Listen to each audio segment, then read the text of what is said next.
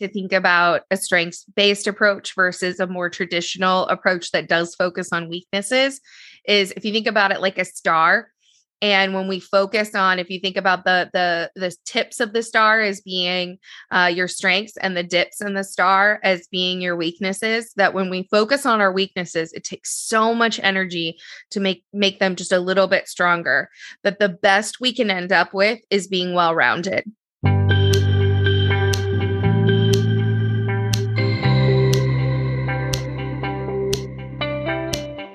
What do you feel your strengths are, and how do you feel you can improve upon those? Well, welcome to In the Rising podcast, the platform that I have chosen to talk about living your best life today and making a difference today and every day after. And my guest today is Jessica Tichin, who talks about these Gallup 5 strengths tests, or basically your assessment test, to really know what your strengths are. So I encourage you to listen today to learn how to maximize your life right now.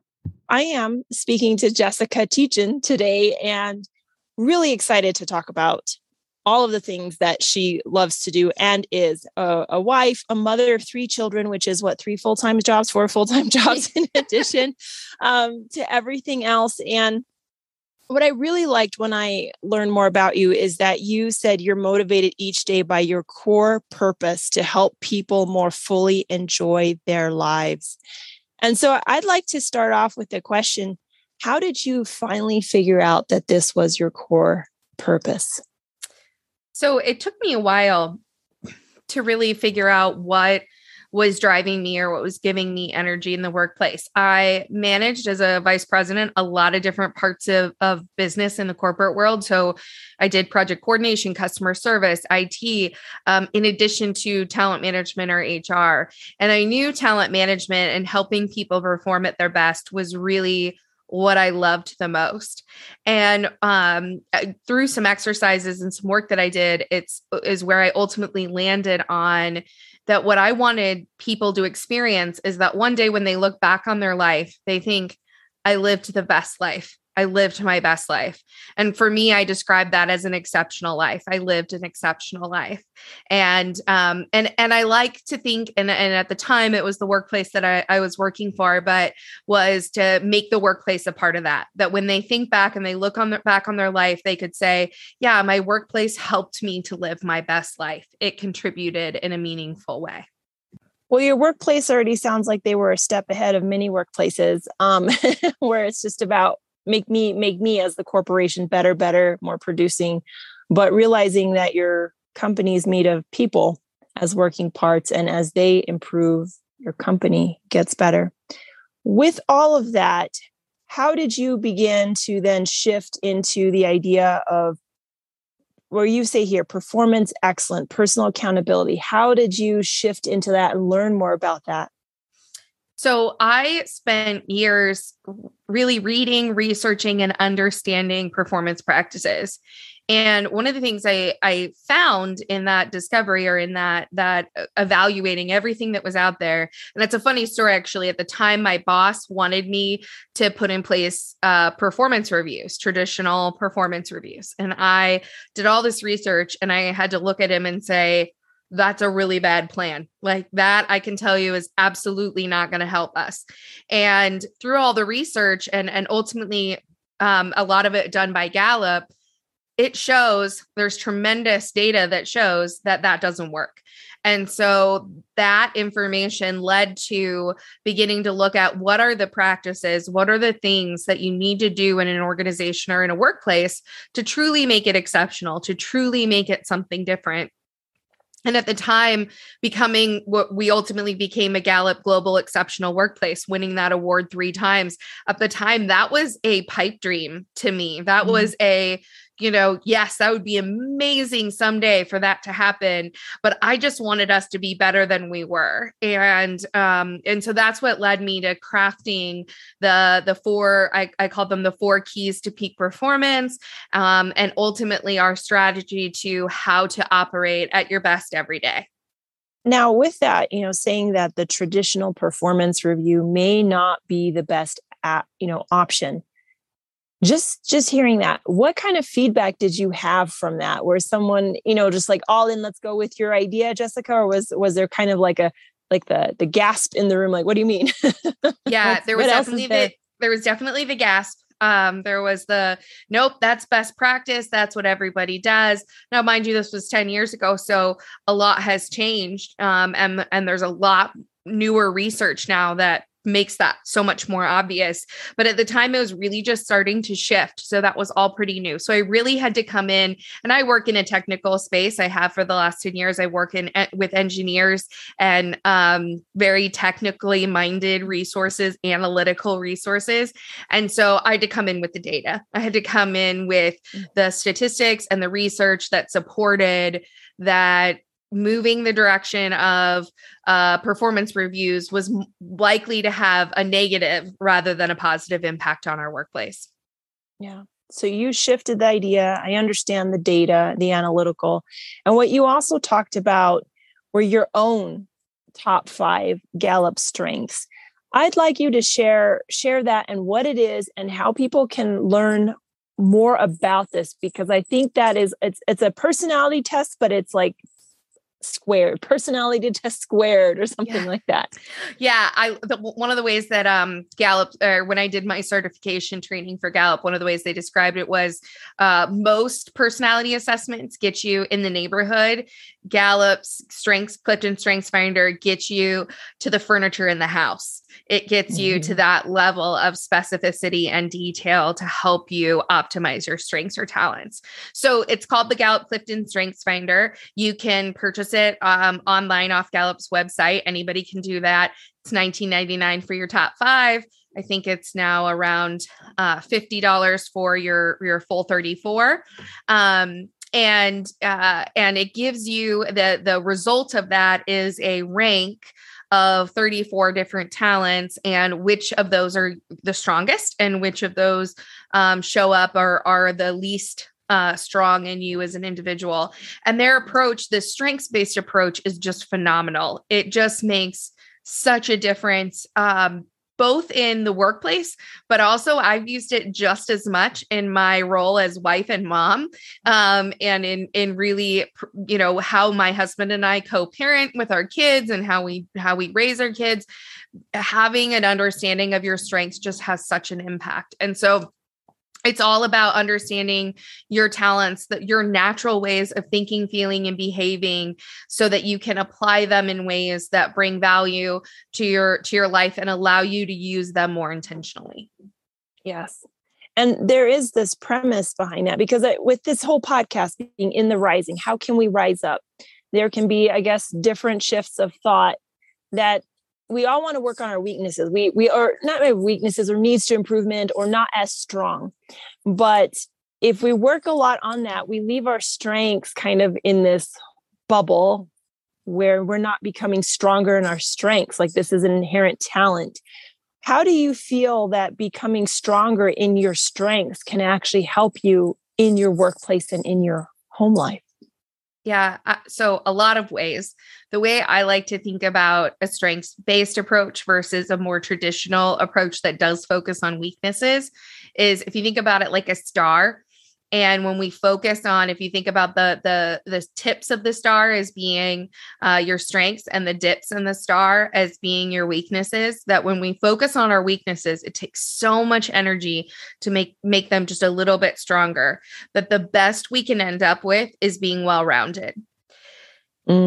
Instead, if we apply a strengths-based approach and we focus our energy on our strengths and learning, not ignoring our weaknesses, but learning how to manage around our weaknesses, we can actually become even bigger stars. We can become even stronger performers and potentially the best in the world at whatever it is we choose to do, which is Gallup's definition of strengths, is how to become the best in the world at what you do best. And so, I think understanding that and then looking at your life situations, whether it's your relationships or your roles, and how can you then apply those in a way that strengthen or allow you to use the things that come naturally. So I'll give you an example. My husband in a family setting, my husband has high analytical, which happens to be my number 34 strength, very, very at the bottom. So I can do numbers, but I do not like to. And it takes me a long time. It takes me a lot of energy. I feel depleted when I'm done. So he will always handle the numbers. If there's something to do with numbers, it is best that he perform that in our family. Likewise, communication is my number one. I think it's somewhere near his bottom, not 34, but somewhere near his bottom. So if there's something like asking questions of the doctor, having the parent-teacher conferences, figuring out what we're going to do with our kids, those are places that that really my strengths are best applied. And so if you can start to understand what comes naturally to you and what you enjoy most, then you can really allocate responsibilities based upon that. And I think that is really helpful, especially in a work environment. Because when you're addressing who has what, it's just a natural strength because it defines itself a little bit, but we have these roles with titles, but you can just make everything better, mm-hmm. can totally be a better star. And so you've done a lot. What are you now transitioning to do? Like, you have your website up. What are you offering? How are you serving to be a brighter star for others? So I'm just in the midst of transition. So I'm transitioning out of my space in the corporate world, handing over those responsibilities. And I've just published my first book called The Exceptional Life Revolution. And as part of that, I've established my business called Evolving to Exceptional, where we're going to work with initially workplaces to help other workplaces become exceptional workplaces like I've done in my smaller organization. And then also I want to take the same principles and practices and strategies that are applied in the corporate space and make them accessible and available to those who exist outside of that. So whether that is people that perform most of, I like to call it the unpaid work at home, because that work is still very much work, so that they have access to those same tools, those same resources, or other, entrepreneurs or people that are maybe one or two person companies and don't have the same big programs, making those same types of tools and resources and strategies available to those individuals as well. Wow. So you wrote a book, right? And that is, that's a huge deal. That I had heard like 91% of the population wants to write a book. Only 3% actually does. And you did it with 3 children and a job and building a business. So obviously Maximizer is something really big for you. That's one of your 5 top strengths. What would you say as for some corporation looking to maximize? What would be like in that first paragraph of conversation? What are you looking to? I guess based off their common questions, what would you offer as strategy, tactic, education, information? So one of the things that's really important to me is you've got to start with kind of the right makeup to begin with. So you've got to have really strong leadership alignment and commitment to creating that type of workplace. And if you're not, then you're not going to make the same progress. You're not going to have the same impact. So when I work with a workplace, it's got to be that the whole leadership is really bought into that vision of bringing about change in the organization, or at a minimum, the most key leaders are. The president and the CEO has to be committed to that vision. The next thing I think that is really important is recognizing that there is no secret recipe that's suddenly going to make it all better. That somebody told me once when I was starting out on this journey, well, can you do like a 6-week program? And I was like, sure, I can do a 6-week program. It won't work, but I could do it. I could sell that. But really it's going to take months and even years to get there. And so really getting committed to, and that's really just because people learn in small doses and change has to come over time. And so you can't just, you can have all the tools and all the training and all the pieces, but people don't adopt it that quickly. So you've got to kind of spread it out over a period of time. So the two things that I think are most important for any corporation who's wanting to bring out about change is, one, having commitment and alignment at the top, and two, recognizing and being committed to small changes and incremental progress over a period of 1 to 2 years. Okay. So that is a huge investment just from the leadership themselves, acknowledging where they are and what they want to be, because the rest of us follow, right? And we have to follow. That's why you are the leader. We are to follow your example. When you are giving this program 1 to 2 years, that sounds, initially like it is a huge commitment. Do you feel that from your experience, corporations are like, yes, let's make this commitment, or like, oh, well, that's not a 6-week program. That might be a little too much. Where do you feel like the flow is right now? Well, I think what you can see and experience right now is a lot of challenge in workplaces, in a lot of different workplaces. We're right in the midst of the Great Resignation. Heard again recently that we might see a second wave of the Great Resignation. Anywhere you go, you see signs up, we're hiring, and they can't fill positions or keep shifts open. It's a really, really challenging time right now. So I think we're in a place where where corporations don't necessarily have the full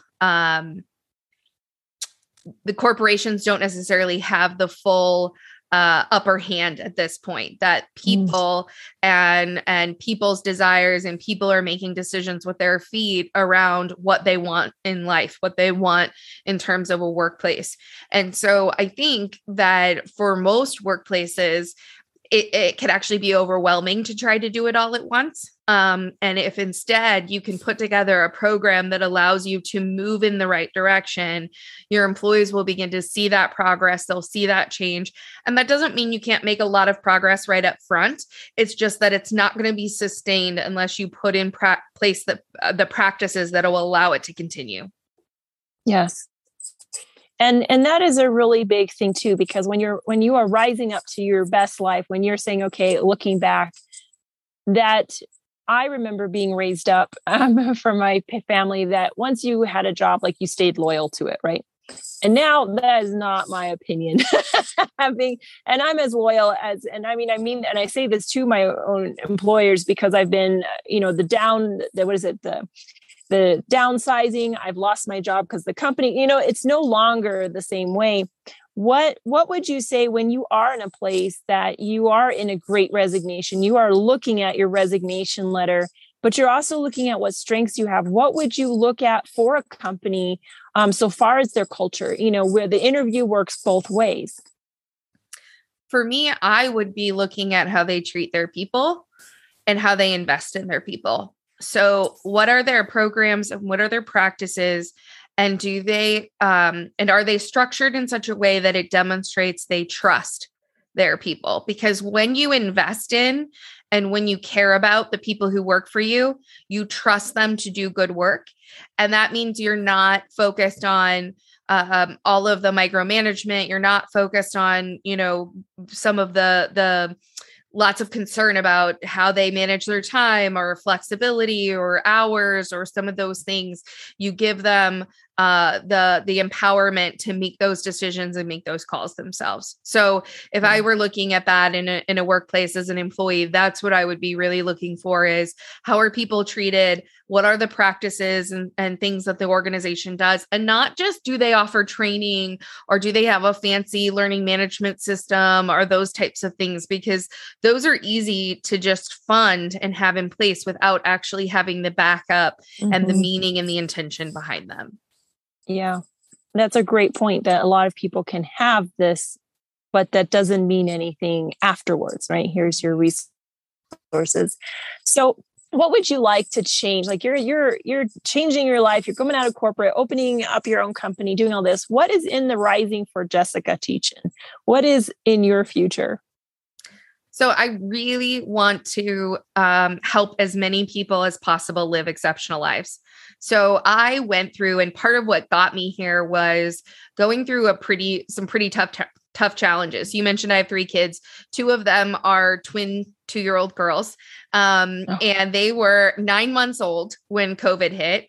They also consequently had a dairy intolerance and could not, we got extremely sick from any type of formula. So I was trying to be a vice president in a company, transitioning to remote work over IT and talent management and legal. I'm also an attorney. And I have these 2 babies that I'm trying to keep fed. And it was crazy. It was so hard. And I worked so hard and I worked such long hours and tried to manage through, you know, COVID with 3 kids at home, my husband and I both working, trying to tag team the kids. I mean, it was just crazy. And so many people went through it, right? So many people went through those challenges. And that's what really led me to write the book and say, there's got to be a better way. There has to be a better way for us to live and work in a way that we can both make money in business and do what's necessary for business, but also do right by people and have it be about more than just profit, have it be about people and let the profit follow. And so that is really what I want to see change. And my goal is actually to impact 5 million people in the next 5 years, that if we can impact 5 million lives and have 5 million people living more exceptional lives, what a major impact that could be in the world today.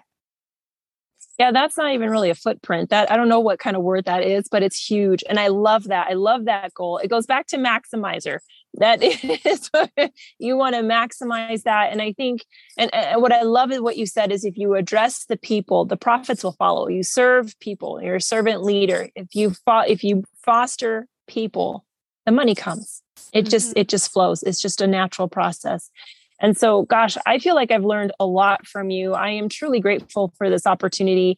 And, you know, my hands are up to being a remote worker, vice president with 2 children that are twins and another one as well. And, you know, and yet you made it work and still built a business and wrote a book. So obviously it can be done. Where there is a will, there is a way. And, when you follow your strengths, look what you can do. I love it. Yeah, you can do so much. And that is why I poured my heart into the book, The Exceptional Life Revolution, and really looking at how I can help people to live that exceptional life, to evolve their performance and who they are so that they can have that same opportunity to have those exceptional experiences on their journey. So Jessica shared so many valuable points that if we increase our effectiveness at work, we increase our effectiveness in life, because for the majority of us, that is where we spend a great deal of time. And knowing what your absolute strengths are can make you shine in that and make you feel like you know exactly what you're doing and why you're doing it. I would love for you to share this with other people. If you're listening to it on a podcast, go ahead and leave it a 5-star review. Or if you're watching it on YouTube, subscribe and send it and share it with other people. It is so important to put this in the hands and ears of those that can benefit. And until next time, let's keep building one another up.